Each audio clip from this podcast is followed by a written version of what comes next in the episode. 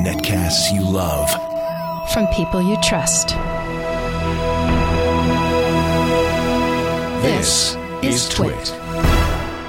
Audio bandwidth for Security Now is provided by Winamp for Android, the ultimate media player for your desktop and Android device, featuring wireless sync. Download it free at winamp.com/android. Video bandwidth for Security Now is provided by CacheFly at c a c h e f l y dot com.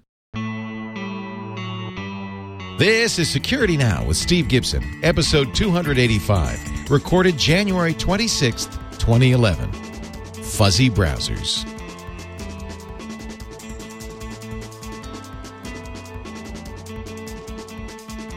Security Now is brought to you by Ford. Introducing the all new 2012 Ford Focus Electric with voice activated sync and My Ford Touch, featuring gas free power, zero CO2 emissions, and battery management technology that lets you go the distance. Learn more at focuselectricpower.com. It's time for Security Now, the show that covers your security, your privacy online, and who better to do that than the man at S. Uh, at, I was going to say SGGRC. That's his Twitter handle. It's grc.com. It's good to talk to you, Steve Gibson. Leo, great to be with you again, as always, for episode 285. We're going to talk about fuzzy browsers. Are the browsers fuzzy or something? I mean, are they actually fuzzy? Well, they're actually they're fuzzier than we wish they were. Uh, we wish they were really solid and uh, sort of in one piece, and not something you would characterize as being fuzzy or or furry or flaky. Hmm. Um, unfortunately, they are. It turns out, and uh, we're going to talk about the the details of browser fuzzing, which is the practice of of writing scripts for browsers specifically for the purpose of stressing them and demonstrating where there are unknown problems. Very interesting. Turns out it's uh, it's frighteningly successful. That is this whole process. So much so that Mo- Mozilla has incorporated browser fuzzing into their standard test suite now. Wow. Well, we'll get to that in a second, but I imagine there's a few security updates on your plate today. We've got some updates and some news. Uh, and speaking of Google, uh, Chromium uh, or the, the the Google Chrome browser uh, uh, just got itself updated like about a week ago, um, and they gave their so-called Elite Chromium Security Award to Sergey uh, Glazunov, and he won. Actually, they call it a charity, so he received a charitable contribution for this particular problem that he found. He found a handful of them, but it was $3,133.7, which of course is elite. Elite. Um, elite speak. And they had they had announced, and we talked about it before in the podcast, that they would reserve this amount for people who found really bad problems because they want it, or like really difficult to reproduce. I mean, basically, for a security researcher who really earned the, you know, you know, earned the the discovery, which he apparently did. This is a critical problem. Um, the uh, the Google Chrome people felt with a problem with stale pointers in the speech handling for the Chrome browser. Um, there was this one critical problem, 13 other problems rated high, and two that were rated medium. High security um, problems receive a $100, and medium ones receive $500. And actually, Sergey got a, a handful of them, so he pretty much cleaned up. Um, uh, this was a good this was a good month for him, and of course, all of us who are using all of the people using Chrome get the benefit of it having fewer problems now than it did before. Very nice. I received a uh, speaking of SGGRC through Twitter was the first channel that I saw the notice. Uh, then I saw it elsewhere. Really nice news starting today. Uh, probably not not this moment for people who are listening to this live, but I would imagine anyone hearing the podcast later this evening or like for example Thursday the 27th, Facebook has just announced this morning in their blog, their security blog, that they are now offering 100% SSL and HTTPS option. Oh, that is awesome. Yes. Um, the the URL for that page, I've got a a, um, a, a shortened URL on.fb.me slash lowercase i h uppercase q uppercase z lowercase i v. Well, that's easy. Uh, yeah. Well, I did. I did tweet it. I tweeted it immediately Good, when I good, saw the news, and and gave credit to the guy who sent it to me. Um, and then immediately afterwards, a few other of the main tech channels picked up on it. That's a But fantastic. quote- this is in response to Fire Sheep, obviously. Exactly. Now, now, in in fairness to Facebook, they responded so quickly after Firesheep that they were already working on this. That I think this was an issue that was already on their radar. We might imagine, though, that they gave it more acceleration. That they, they you know put some more effort into it um, to make it happen. Quoting from this page, they said, "quote Starting today." we'll provide you with the ability to experience Facebook entirely over HTTPS. You should consider enabling this option if you frequently use Facebook from public internet access points found at coffee shops, airports, libraries, or schools. The option will exist as part of our advanced security features, which you can find in the account security section of the account settings page. I did go there after having someone else respond to my tweet saying, "Ah, I don't see it. Um, and and sure enough, you know, because I've got a Facebook account that I maintain just for exactly this purpose. I don't actually, I'm not active there any more, Leo, probably than you are. But um, oh, I, wish did I look could say that, but I am. Ah. I got sucked back in. once again. Yeah. Anyway, so uh, when I last looked, it wasn't there, but presumably sometime today on January 26th, 2010, this feature will be added. And I, I don't have to tell any of our listeners who are Facebook users, check for it over the next few hours or days, turn it on. And the good news is, wherever you are using Facebook, Facebook itself will then will work to keep you over an HTTPS connection whenever possible, uh, which will, as we know, with uh, threats like Firesheep lurking around, will enhance your privacy and security. Um, Very good news. They also, I think, have a one-time password. They say. well, they mentioned that they're going to, and I, I got excited about that, and you know, read the rest of the blog and could not find it anywhere. So I think they're talking about getting there. I mean, they're it's even the fact that they're talking about that is is a good sign. It means that you know they're beginning to be more serious about security. So being as big as they are and as significant as they are, that's that's just good news. Um, I picked up a little bit of news uh, relative to the uh, privacy of employee email. You and I have talked several times, Leo, about how people need to remember that email that you use when you're at work really is is not private. You need to consider it as as commu- you- you're using your employer's equipment, your employer's bandwidth and connectivity. So don't consider that private. There was a um, a, a suit raised when a secretary. I don't know what the exact whole story was, but something about her becoming pregnant shortly after she began her employment. Her employer got upset because presumably, she- you know, shortly after being hired, she would now need maternity leave or something. But anyway, so there was there was you know the lawyers got involved, and what happened was that the it went up to an appeals court that ruled, uh, quoting from their ruling, the way they phrased it, the emails sent via company computer under the circumstances of this case were akin to consulting her lawyer in her employer's conference room in a loud voice with the door open so that any reasonable person would expect that their discussion of her complaints about her employer would be overheard the court wrote so that that is what the court said relative to the the issue and and the issue was attorney client privilege um, at some point they were trying to uh, take the position Right. that that this could not be used as evidence in the suit because this was uh, attorney client privilege protected under attorney client privilege. And what the appeals court said and this actually does change some some law that ha- or, or some prior decisions which is why it got to the appeals court.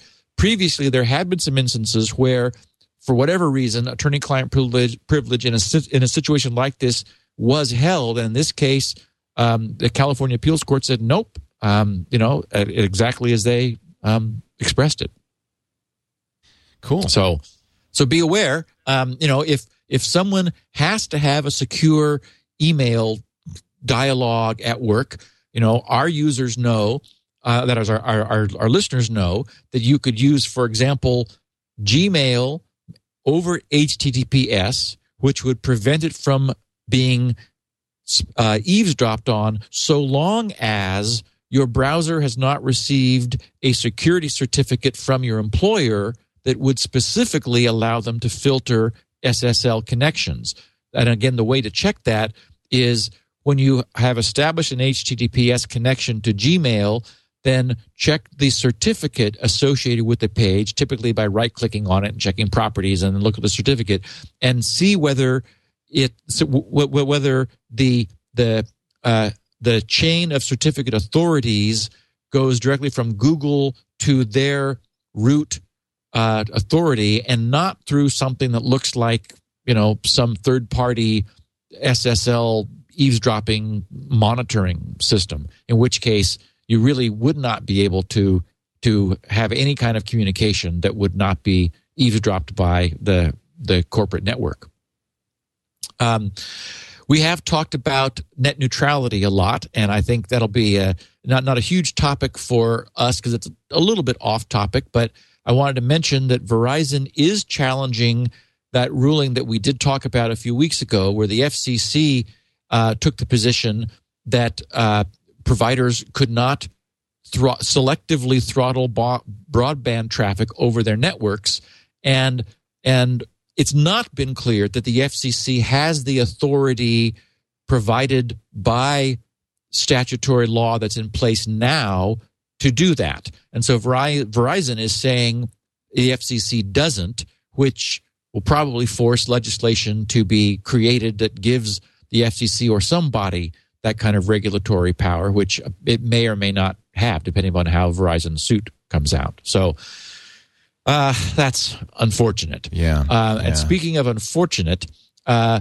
a U.S. this week, a U.S. congressional panel is holding a hearing to consider reviving the impossible to implement ISP data retention bill, which we have talked about, which would, if it were enacted into law, would require ISPs to retain their customers' internet data for two years, which I mean, I, anytime hearings are held, I'm sure the ISPs must sit in front of of our representatives and and senators or whomever is is in these um, meetings, these hearings, and explain to them that it's just a physical impossibility. I mean that, that you know, of course, immediately and and as part of the story, they talked about well, we want to be able to track down child pornographers, and so you know they march out child pornography as the you know the the the gotcha. It's like, well, you're not for child pornography, are you? Um, although, in fact, what we know is that as you and I were discussing actually before we began recording this, Leo, um, electronic data and electronic privacy is seems to be something we're losing very quickly. Yeah, I hate it when they uh, you know conflate child pornography with all of this because it's not. It has nothing to do with it. It's just an easy easy out. You know, right. Right. It's something that everyone is going to vote Who's it, to, yeah, who's for that? to prevent. Nobody's yeah, for exactly. that. But that's exactly. not what this is about. Yeah, and the idea that that an ISP would need to record two years. Essentially, we're talking about two years of all the traffic through their network. That is, because of course their their network traffic is the sum of their customers' traffic, and what the people who are pushing the bill want is the ability to go back for a given customer, presumably under warrant, and rummage through everything that that person has done for the two prior years. So uh, I mean, it just, I mean, if you were Google, sure, you've got a database that's large enough to hold two years of all your customers' traffic, but that's nothing that's in place like that is, right. is happening now. They're not talking about a real time tap. They're talking about recording everything for two years. So hopefully, um, much as somebody wants this to happen, uh, saner heads will prevail and say, look, we just, we can't do that. This, um, is, this is an issue we were talking about before uh, this, the show began, but I, at some point I'd love to talk more about these pen register uh, search warrants and how they're being, I think, misused by law enforcement and uh, you know, in really unconstitutional ways we're being spied upon, and it's just getting Yeah. worse. And it's because it's electronic, and and so it's just deemed somehow less private. Uh, It's just appalling. Yeah, and unfortunately, it does make it easier. It's Oh, not yeah. like you have to, and you don't have to go install transmitters in someone's home and car. You just, you know, uh, hopefully, you know, give them a subpoena. And as you're saying, in this case, now subpoenas are no longer even necessary. Right. Um, Cisco's annual 2010 security report indicated that cybercrime appears to be migrating from desktops, uh, which, as we know, are becoming increasingly well secured, as are the desktop users, I think, to mobile devices, which are inherently much more vulnerable. So it's probably not a surprise to anyone, but I thought it was interesting that you know that Cisco is seeing this and noting that this is that that our mobile devices, which are becoming increasingly powerful, are becoming magnets for cybercrime. Not good and certainly not surprising. Yeah. Um, now, the big news and interesting news I held for last, and that is that both Mozilla and Google have stirred on the on the issue of do not track behavior. We talked um, last week about Giorgio's adding this feature, this um, the do not track, the X hyphen do not track header to NoScript. It had been there actually since a little bit before the beginning of the year, and um, someone brought it to my attention. I checked my outgoing headers from my browser when I'm using Firefox, and sure enough, those headers were there. Um, just Of course. in the last couple, You have to pay attention to it, right? It doesn't mean anything if somebody doesn't Exactly. So- it. Yeah. So, okay, there's two different approaches. Mozilla is introducing, unfortunately, a different do not track header. Yeah. Um, there, You know why not? Because it's always been good when there've been many, many standards that uh, you have to adhere to. It always makes Uh, sense. ex- yeah. Exactly. So um, uh, theirs is called X hyphen tracking hyphen choice. So X tracking choice, and and then you you add to it. Then it's colon, and then like don't track me or something. Don't Um, track me, and- bro. And oh i'm sorry it, i'm sorry it's tracking preference and then it's colon do not track. Right. so so mozilla's is tracking hyphen preference colon do not track. And it's giorgio who replied to the mozilla blog posting and he said um, in you know in uh, i'm sure english is not his first language. He said why inventing yet another header x tracking choice rather than reusing the x do not track proposal which of course is what he adopted with noscript which is already implemented in noscript and adblock plus and also endorsed by mozilla so, uh, you know, who knows why? Many cooks are involved. So, what Mozilla is doing, and they recognize that it that that following this is optional. That is is is not something that they're mandating. They're just saying we're going to allow a user to turn this on and send this tracking preference header out with all queries. Now, I'm all for it. I like this solution, as I've said many times. In fact, you know, months ago, I, I've been talking about just adding a header like this, and and this has all finally come to pass. It does require voluntary compliance until legislation, which does seem to be rumbling around in the U.S. Congress at this point, legislation would then um, make obeying and honoring a header like this mandatory. Now, Google has taken a different approach with their Chrome browser. And and I've studied what they've done and I think I understand it, but it's not at all clear. They've got a a new extension called Keep My Opt-outs, which is an optional extension that can be added to Chrome. And from what I can see, keep my keep my opt-outs must have the effect, although they didn't say so anywhere, so I can only guess this from the name, of of preserving opt-out cookies when they exist. Now, by, by, by looking at the blog and following some links, I discovered an, a site I had not seen before. There is a site called aboutads.info, info a b o u t a d s dot info where you can go which is uh, sort of appears to be an advertising industry sort of communal site uh, that's talking about you know the nation the, the nature of tracking and an online behavioral uh, profiling and so forth. What's interesting is that there's another page about ads.info slash choices. You need to have scripting enabled and uh, uh, Lattice, when you go there. So when I went, I saw that something wasn't working. In fact, it told me that I had to turn on scripting. So I, using NoScript, I enabled scripting for that page.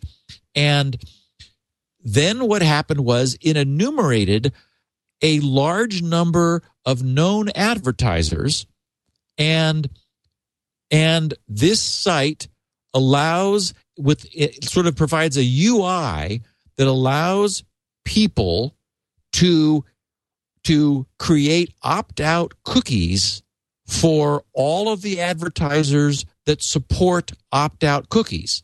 So if we didn't have this, you'd have to go manually to each of these different advertisers and go wiggle around through their websites and figure out how to opt out of each individual advertiser's tracking. What's nice about about ads.info slash choices is it pulls it all together into one place.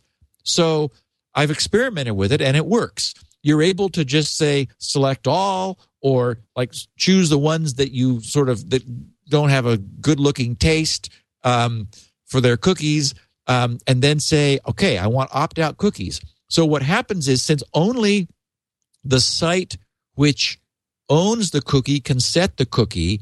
This script doesn't have the ability to do so. So it must be going out and to, to each of these different sites using some sort of protocol that they've agreed upon to have each of those sites plant a new opt out cookie in your browser, which which did happen, and I confirmed that it happened. And and so that's what about ads.info slash choices does. And if you're using Firefox, you can do it. You can actually use it with any browser that is that supports scripting. So presumably then Chrome's ex- new extension, Keep My Opt Outs, does something to prevent them from being lost or deleted. So, for example, if a user flushes all their cookies, this would take priority and it would keep these opt out cookies in place, even if you otherwise cleared all your cookies.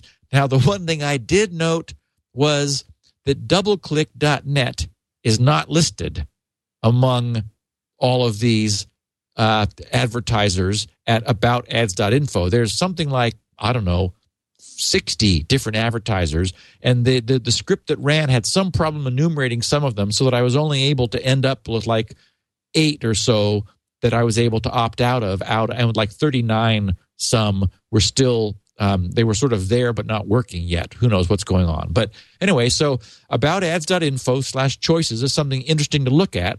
Now, so Chrome's not adding a header. I would rather they added a header like like Firefox is going to do, the Mozilla guys are doing, like NoScript and Giorgio have already done for us. But um, you know, this is something. Microsoft and IE have an entirely different approach. Um, they've got something called tracking protection lists or TPLs. Um, they've just recently blogged about this. This will be a feature in IE9, which is, in some senses, it's better and in unfortunately in some other senses it's not so good.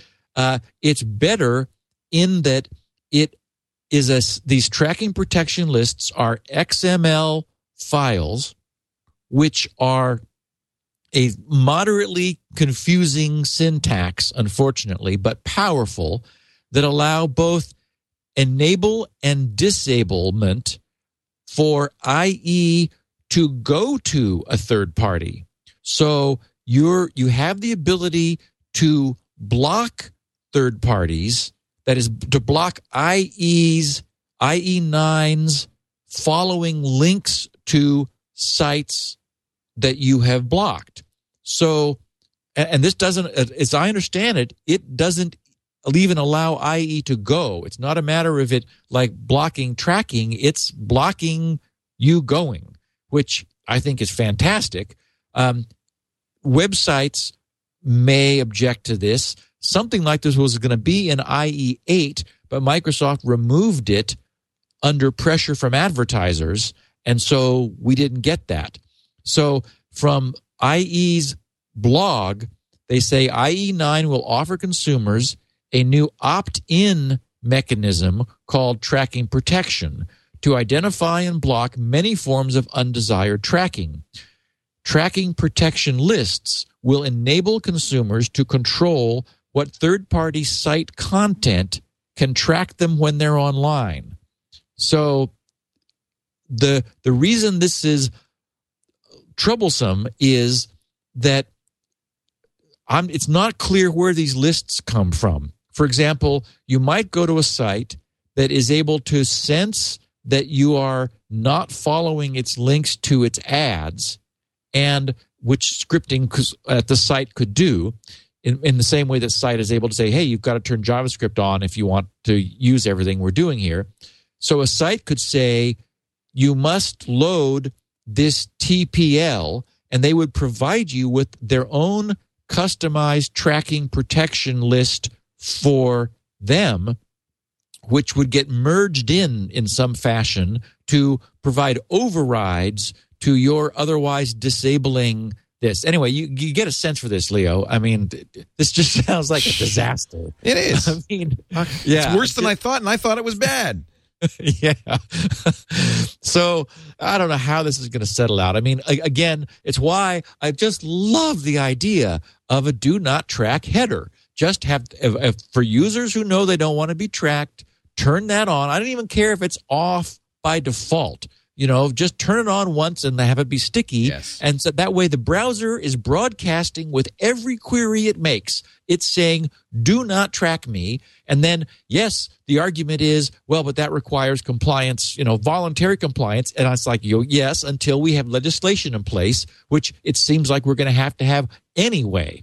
So the only alternative would be you know, something like NoScript or cookie management or something like these TPLs, the, the IE9 tracking protection lists, which also seems like a big snarled nest of, of mess. So anyway, this is, you know, we're, we're at the beginning of solving a problem which I'm glad the industry is looking at. I'm glad Congress is making noise. I'm so glad the browser vendors. I mean, everybody, this is like, it's not like no one's paying attention to this. Everybody is paying attention to this. Unfortunately, what that means is we've got, you know, 19 different approaches and we haven't reached consensus, but we've been there before. In fact, we'll be talking about the document object model a little bit later when we talk about browser fuzzing. And boy, that was a disaster in the beginning. And it wasn't until uh, the World Wide Web, the W3 consortium, you know, stepped in and said, okay, here's how we're going to do it, that we finally, uh, you know, got some sanity there. And speaking of lack of sanity, uh, Bruce Schneier blogged just the other day, I think it was yesterday, that a group of students at the Chinese University in Hong Kong have figured out how to store data in bacteria. okay. Uh, they have an article, a, a web page that I have a link uh, in our show notes, which talks about. Uh, they say it's massively parallel bacterial data storage system, error tolerant data encoding and decoding system, recombination module for DN, for for data encryption, and then then this is clearly again the English is not their first language not surprisingly. And then they said, ready for the exciting future of biocomputer.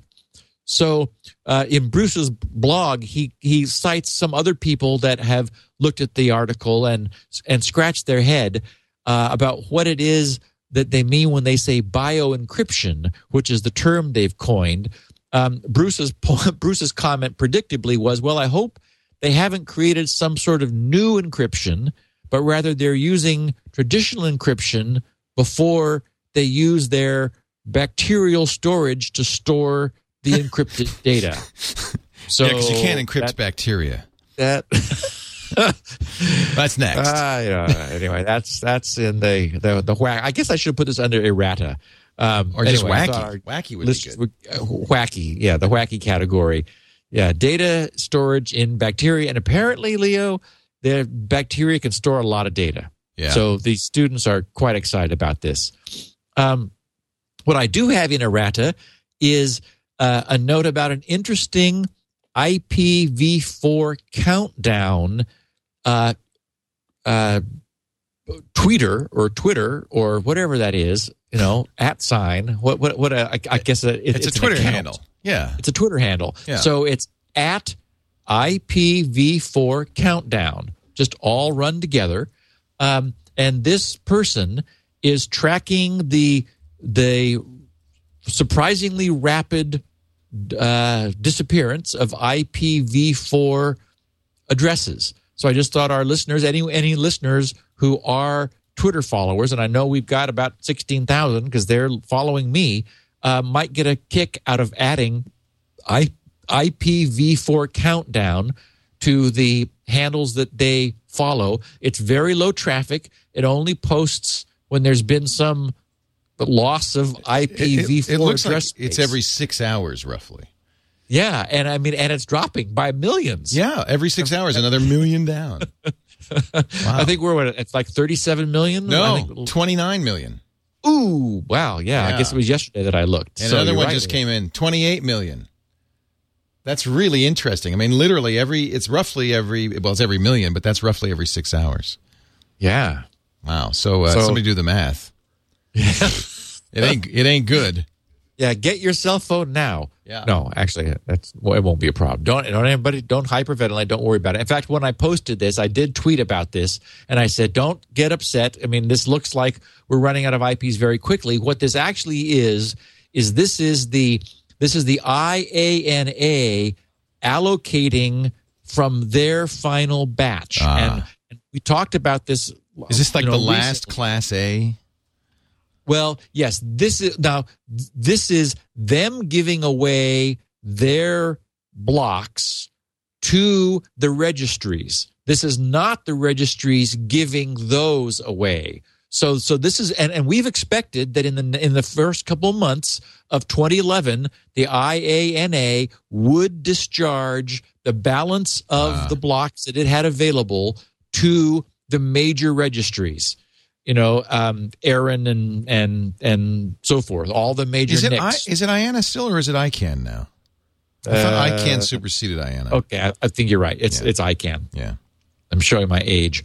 So um, Jon Postel is no longer with us. I'm sorry to say. so so oh, and I It just used to so be, like- but it wasn't I so long ago. There was one guy, Jon Postel at USC, was Yeah. the guy. That was it. and and all of those early RFCs had his name on it. I mean, when I was reading about you know the originally reading about the TCP/IP stack, that's where it came from, and email protocol and so forth. Um, By the way, Tom course, Johnson, I- who does our mail route stuff, was, uh, worked for Tom, John, John, so he knows John. Oh, no new, kidding. New John, yeah, which is pretty good. A pretty good pedigree for somebody who does email spam fighting. yeah. yeah, And I do have a, a short note uh, from another satisfied SpinRite customer who wrote to Greg slash GRC. Uh, my Greg, of course, being my tech support guy, who said, "I just wanted to send along a message of thanks for a great product. I was able to assist one of my customers in recovering data off a drive that I did not think was recoverable. When I got started, the drive was recognized by the BIOS, but that was about it and setting the drive up as a slave drive in another machine caused Windows to claim that the drive was not formatted. Check disk failed to run completely. He said SpinRite started out saying that it would take 4,500 hours to repair and recover the drive. So I basically gave up, but decided to let SpinRite run for a while. After 26 hours, SpinRite claimed that it was, well, SpinRite would have been 16% done. Um, although I guess he's saying claimed because obviously the estimate is coming down rapidly. If it did 16% in 26 hours, and it's not going to be 4,500 hours for the whole drive. th- that's typically something that does happen when SpinRite slow at first. Exactly Yeah. runs into trouble immediately. It it there's nothing SpinRite can do except assume that the drive's condition is going to be what it has seen so far. So it's continually reevaluating its estimate for completion based on the history of what it's seen so far. So at 26 hours, it's claimed to be 16% done. On a whim, uh, writes Peter, I interrupted the process and tried the drive in a slave scenario again. At this point, I was able to recover much of the data. I have le- I since I, I have since let SpinRite go back to work to finish the process. Even if it takes a few days, you have impressed me and made my customer extremely happy as they had no backup of their data. Thanks again, Peter Elkins at Omnitech Computer Services. Isn't and nice? Pete, thank you for the note. We are going to get to the fuzzy browsers next. Steve Gibson, uh, I, I, just a word of warning: you have about a half an hour. Is that enough time to get the fuzzy browsers I'm watching the unfuzzed? clock. Thank you. That'll do it. And as long as uh, as long as we're talking, uh, let me talk a little bit about our friends at at Ford, who uh, do this great new thing called the Ford Electric Focus, be coming out in 2012. I already decided it's my uh, my next car. Uh, I was going to retire the Mustang, but uh, I've been told by with no uncertain terms by by Lisa, my CEO, that no, you're not retiring it. I'm taking it. you know, it's uh, it's easy to fight over these great Ford vehicles, especially with the Ford Sync. I love the Sync, true hands-free calling, 911 assist, turn-by-turn directions, all in a great package. And of course, the new uh, 2012 Ford Focus Electric will have sync with my Ford Touch. Now understands 10,000 commands. You can listen to Pandora and Stitcher from your phone. Uh, you can manage your battery. In fact, there's an app for the iPhone and for Android phones that lets you manage the car. Uh, you, you can do things like have the phone say, okay, it's time to charge now because the rates have gone down, things like that. Uh, complete control of everything going on through this incredible My Ford Touch. Uh, I'm I'm just so excited. The, the the Ford Focus Electric will charge on a standard 120 volt, outlet. You could get the in fact, they're going to go through, I think, Best Buy. The Geek Squad can come in and install a 240 volt outlet for you very inexpensively and easily, and then you'll get three hour charging. Um, amazing miles per charge. That's we don't talk about miles per gallon anymore. Miles per charge, uh, giving you an incredible, incredible economy. No CO two emissions. I can't wait. I just can't wait. I want you to check it out. FocusElectricPower.com. That's the website. FocusElectricPower.com. In fact, I'm very jealous because in about three weeks, John C. Dvorak and Paul Thurrott are going to get a test drive one in Madrid. And we'll bring back some videos so you can see it. They're going to Madrid to, to be among the first, including some of you who won a trip uh, to be the, some, some of the first to test drive the new 2012 Ford Focus. FocusElectricPower.com to learn more. Steve Gibson today is talking fuzzy browsers or browser fuzzing.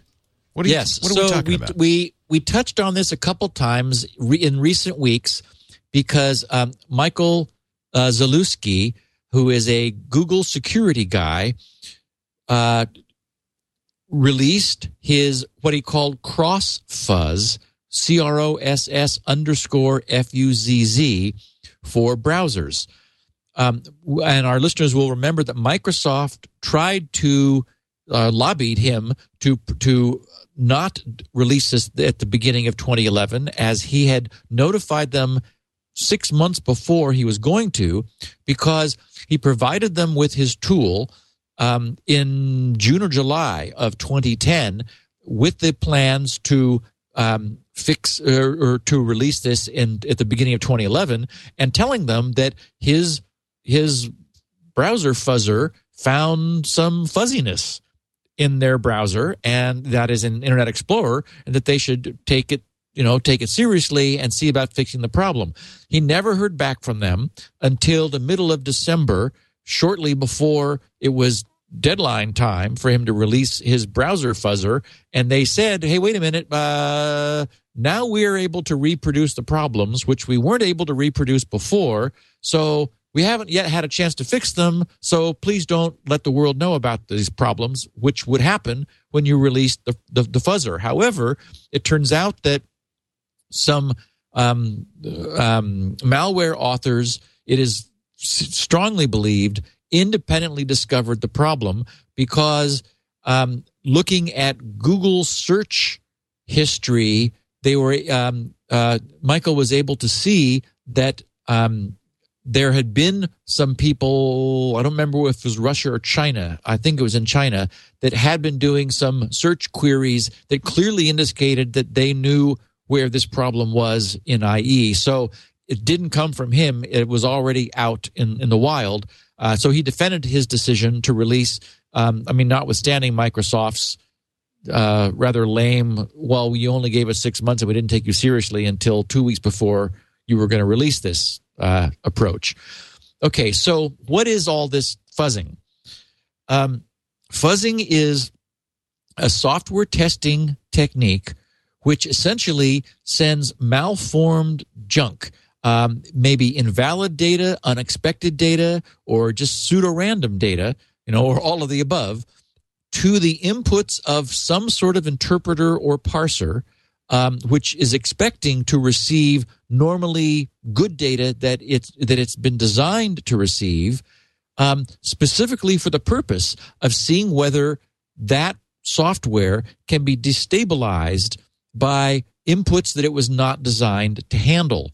Um, Wikipedia tells us that the term fuzz originated for the first time in, in the fall of 1988 from a class project topic in uh, Professor Barton Miller's graduate uh, University of Wisconsin Advanced Operating System class. The assignment was titled Operating System Utility Program Reliability hyphen the fuzz generator, which is where the, the term first arose. Um, and and so his his group of graduate students experimented with with, with this concept of throwing junk at at operating system utility program to see if they could break them. And famously, we'll remember that um, Mark um, uh, Mark down at eEye in Aliso Viejo um, and and eEye themselves had a lab set up where they were essentially doing fuzzing of Windows and finding Windows problems uh, problems in the Windows API by by calling functions in Windows, providing it with um, with unexpected data, and then when one of and they had a whole lab set up of machines running, and every so often one would crash, and when when that would happen, they would they would look essentially at the audit trail of what had been sent to cause Windows to crash, and then that would give them clues for looking closely at at what it was that their so their automated basically noise generator had done to cause the crash. And this is one of the ways that eEye has found and uncovered many security problems um, in the Windows operating system. Now, this is a different approach to to normal code testing uh, than has traditionally been done. What normally happens is that there are essentially two parallel coding efforts. There, first, you have a specification for some software that you want written, and the specification determines, you know, it specifies what it is that the software will do. So you have one team, normally the big team of of coders who whose job it is to code that spec, that is to turn that specification into functioning code. You then have normally sort of like the the the also ran group. They don't get as much glamour. They're not normally the you know uh, held in as high regard, but they're the test suite coders. I would argue that in this day and age, they need as much glory and as much attention as the the main product coders. The test suite coders have the job of writing code to test the code that the main code writers write. So they're also working from the same specification, but their, their but their job is to, to uh, to essentially create an automated test suite which once the the product coders say, okay, we've we've read the spec, we've very carefully coded it. The, our code does what it's supposed to. Well, so how do you know that? Well, you know, a user could could could play with it and click on things and and see. What's much more efficient though is if you have is like I mean one for one for every chunk of code that you have, you have a test suite. Um, this is very common in, for example, in in the crypto field, where where, where you have a bunch of of known of of known test data which you encrypt under a given key and and you then you know what you should get out if the code is correct. It's the way we verify that, that cryptographic code is working the way it should is is we we we run standard patterns through. Um, so formal test suite development is something that has been done for years um, um, it's sometimes called regression testing it's something that microsoft does is they have a huge test suite so that so they want to make sure when they're when they're in Windows rummaging around changing things, they haven't broken something that used to work. Well, the, the only practical way to do that, you can't just have, you know, a, a, a ton of users sitting there trying to see if Windows is broken. You need you need something to exercise Windows. So these exercisers, these test suites have always been created. But notice that that they're being created from the same specification that the coders use and and while the while the the test suite guys can try to to find problems generally they have the same motivation that the test suite coders that, that, that the main product coders do that is they're try, they're working to show that the code meets the specification right. rather than rather than not. There's so, a um, there's a um, kind of a theory in coding these days, test driven uh, programming, where you start by writing a test, which fails immediately, and then you write the code to fulfill a test. But it doesn't test for these kinds of things. It tests exactly as you say. I mean, it's a good way to code. You have fewer bugs, but it really only tests to see if the code does what it's, spo- what it's supposed to do. It doesn't see right. if there's a buffer overflow or something like that. Well, and in fact, in my own history, GRC, a little bit of GRC lore that has that no one knows is after SpinRite was up and running and launched. Um, and remember, Leo, I've talked about how I got the GRC grew to about 23 people. Right. I think it was at its lar- at its largest. Well, I had a, a an R and D department with four or five programmers, and uh, we were working on something to do next. Um, this was back in the days before caching was even part of the operating system. Um, there was you had like Windows had Smart Drive or DOS had Smart Drive that it, that it came with later, and then there was Smart Drive in Windows. There were third party caching utilities which dramatically sped up the operation of the system.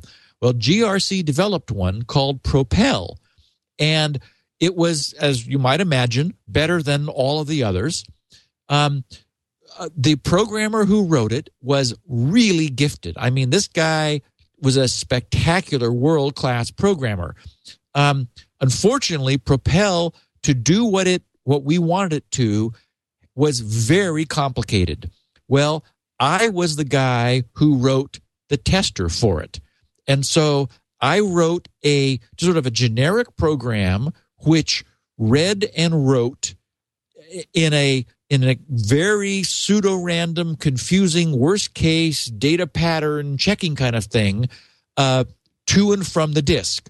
The idea would be that if if the if the cache was not there, then the program would be writing actually to the hard drive, and it would be creating sectors with pseudo random data in a you know and reading and writing and overlapping. And then when it read it it would check the it would read back the data to verify that it was what it expected to have stored in that sector. The idea being that we we needed to verify that inserting this cache in between my program and the hard drive didn't change anything. Mm. that is you know everything still worked. Right. The problem is it would run for a while and crash. Oh. That is, there was some problem that the that introducing Propel, this never shipped.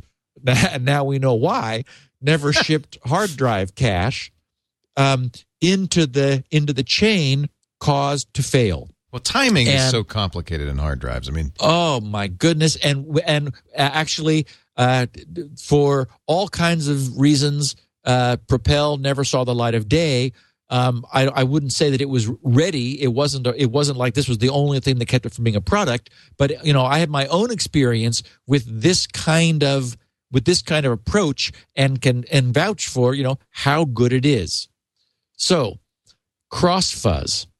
Um, when CrossFuzz was created last summer, um, it found more than 100 problems in every single browser. No browser was unscathed. The largest number of bugs were identified in Firefox. Um, uh, Michael himself found 10, and then another 50 were found by, by the Mozilla people when they integrated um, CrossFuzz into their existing testing platform. The Firefox issues have since largely been addressed. So we're talking like 60 problems that have been found have largely been addressed, but some more obs- obscure and hard to analyze crashes are still occurring. So even today, six plus months later, if you run CrossFuzz on Firefox, you can kill Firefox really, wow. all WebKit based browsers were brought to their knees with approximately 24 crashes found. Uh, the developers were notified in July of, of last year, 2010. And since then, all relevant patches have been released, yet some very subtle problems persist. And Opera was the other target of CrossFuzz. Um, and their authors were no, uh, Opera's authors were notified also at the same time in July of 2010, and all of the frequent crashes, crashes found by CrossFuzz were fixed in Opera 11. So, what is CrossFuzz? How does it work? To understand that, we need to dip a little into a topic we've never covered before, which is the so-called document object model or the DOM of browsers. Um, when scripting was first created, that is JavaScript, which was originated by Netscape for the uh, you know senior Netscape browser at the time. I think might have been two or three, one of the very early Netscape browsers. The idea was they wanted to create scripting on the client side, so that so that a website could download not only a static page but also some scripting which the client, the browser, would execute, it would interpret in order to make the experience more dynamic for the user. And of course, we know that that's been a mixed blessing because scripting is a real security problem, also a tremendous benefit. The problem is that pages at the time were described by HTML, the um, the so-called hypertext modeling language, and HTML would describe paragraphs and frames and and tables and forms and and and basically all of the content of the web page. But there was no means for a script running on that page to access the elements of the page. For example, to do fancy effects if you rolled your mouse over something, or to be able to notice, like, like check the an input field when you were asking for a credit card number to quickly check to see whether it meets that rule of nines the, the way credit cards have a built-in checksum that where you can instantly tell whether there might be a typo, a, a, a digit transposition, for example. The, so there were useful things that you would want to do, but no way to for the for the script running to access the content of that page. So the good news is we are many years forward from those bloody early days where Microsoft had their own approach, which was incompatible with Netscape's, and browsers were that were that were emerging were inventing their own. It wasn't until we finally got some standards imposed, and the browsers rather reluctantly, over the course of years, began to converge on a single unified standard. We have that now called the document object model. And essentially, what browser layout engines, which which receive HTML, they've basically become HTML parsers, which parse the incoming HTML into the document object model description. That is, the way things have evolved is that the the browsers have become so complex pages have become so complex html especially with the, the addition of css cascading style sheets have gotten so complex that there is now a sort of a, a formal tree structured container for a page.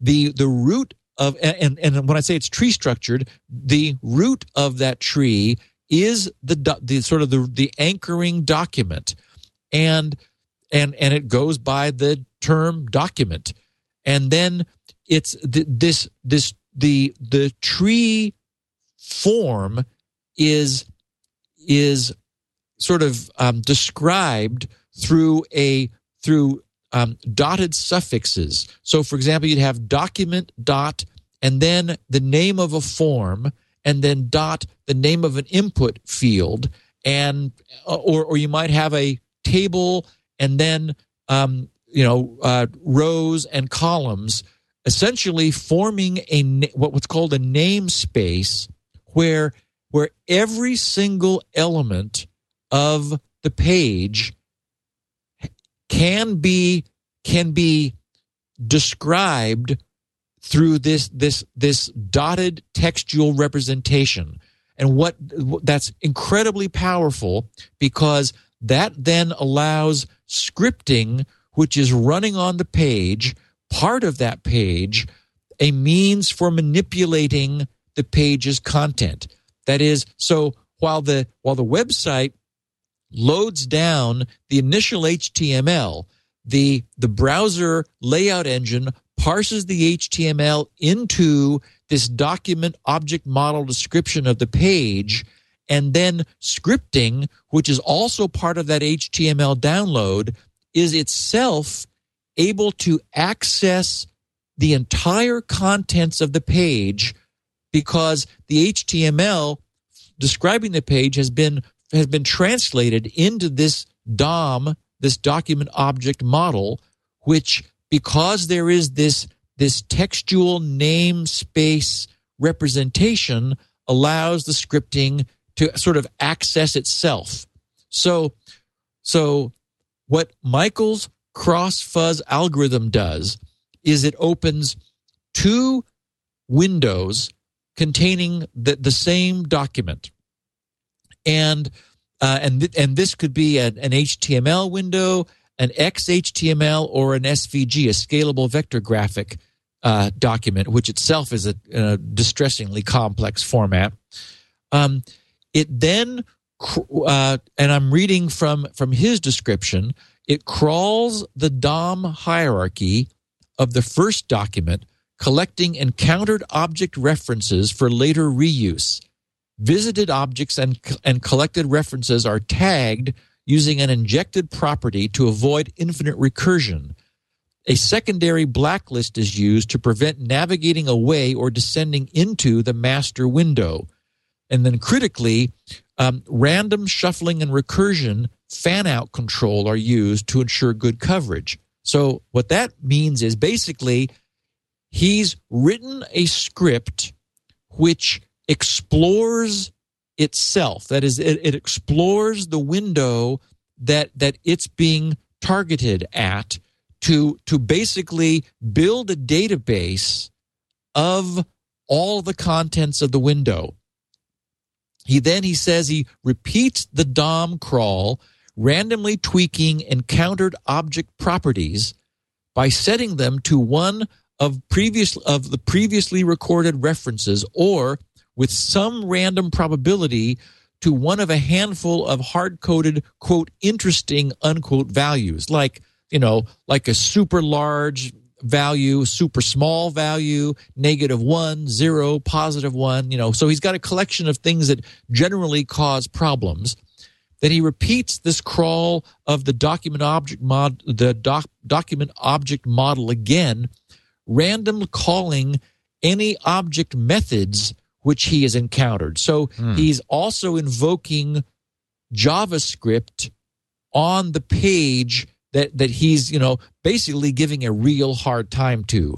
he he he calls parameters is or, or the call parameters to those object methods are synthesized using collected references and again interesting values as he noted above.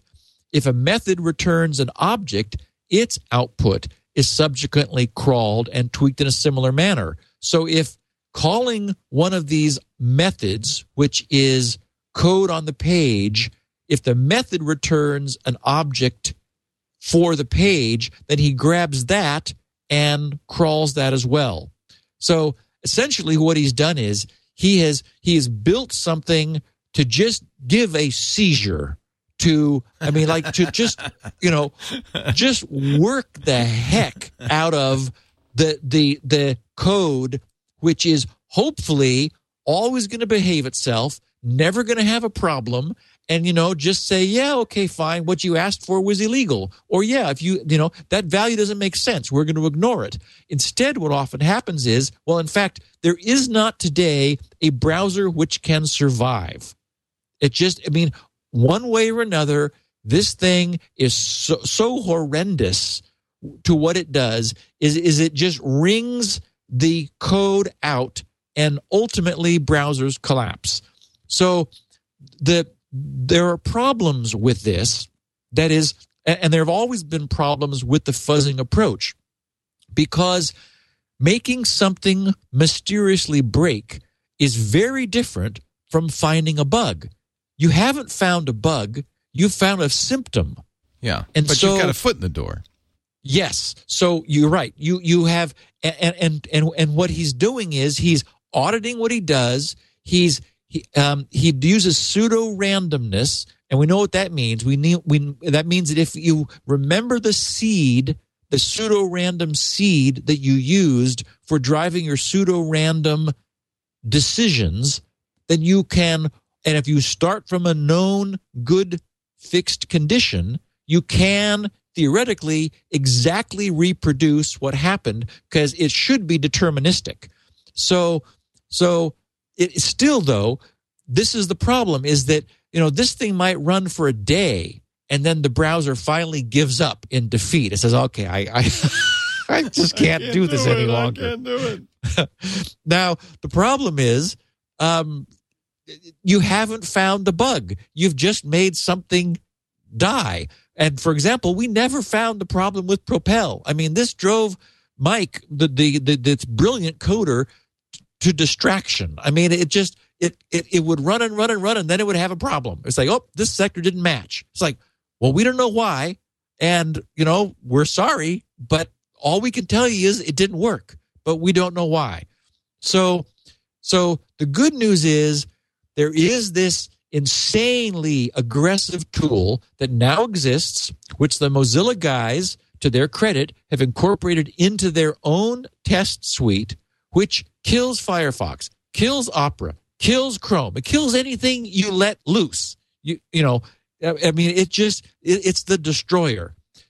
Um, it has succeeded through the last six months of its use in rendering our browsers far more robust than before. That is to say, it takes it a lot longer to kill them than it did before, meaning that all of the problems that sort of were findable have been found, and the, the, the coders learned a lot from having this thing, turning this thing loose on their browsers, and they now turn it loose routinely, hoping to see you know, hoping it takes a long time before it brings the browser to its knees.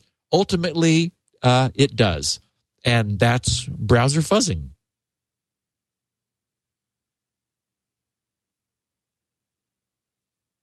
Are you done? I'm sorry. Yeah. My apologies. I took a bite of food and then all of a sudden you stopped talking. I thought we were had so much more to cover.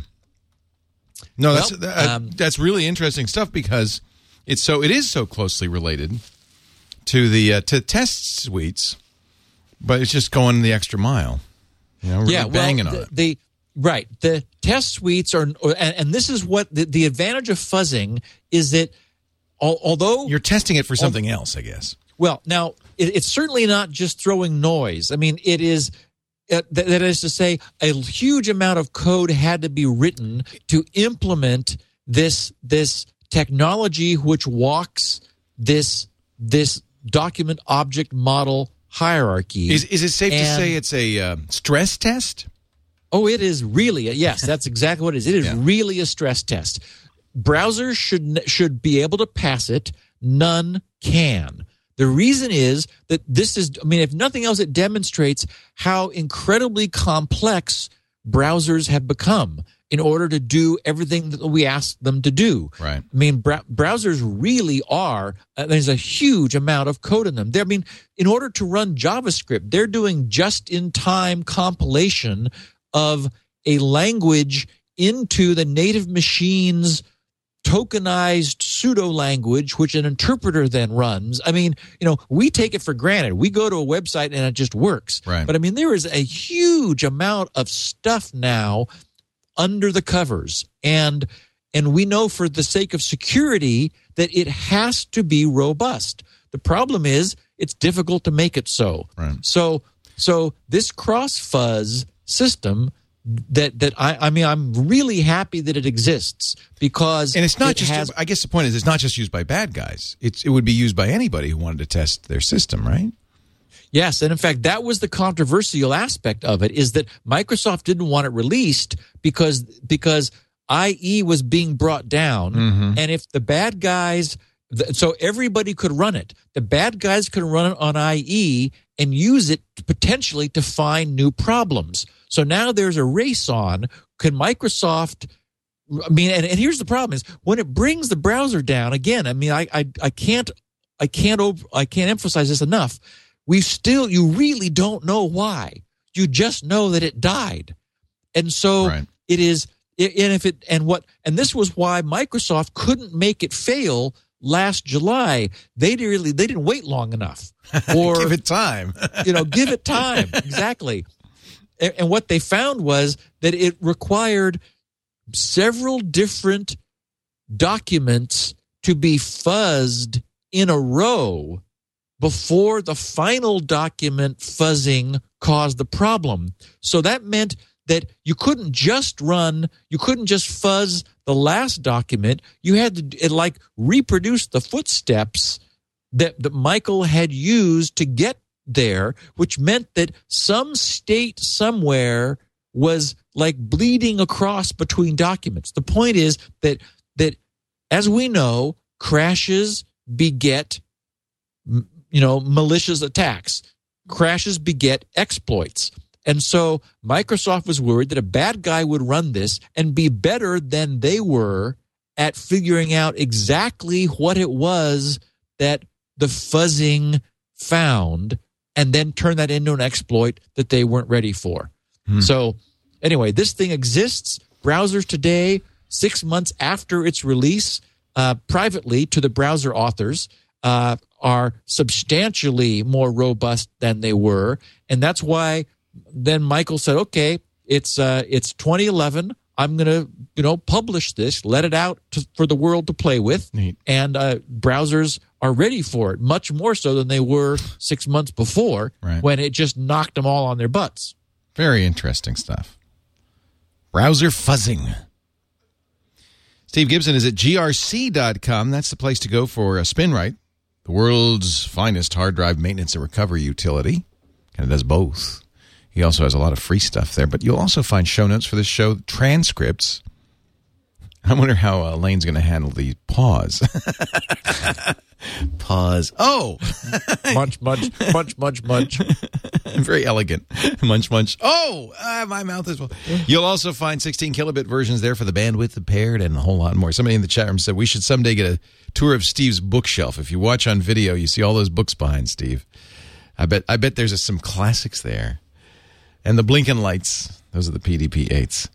So, Steve, yep. thank you. Uh, we will see you next week, and uh, we'll do a Q&A. So if you've got a question for Steve, maybe about this subject or anything else we've covered, uh, just go to grc.com slash feedback.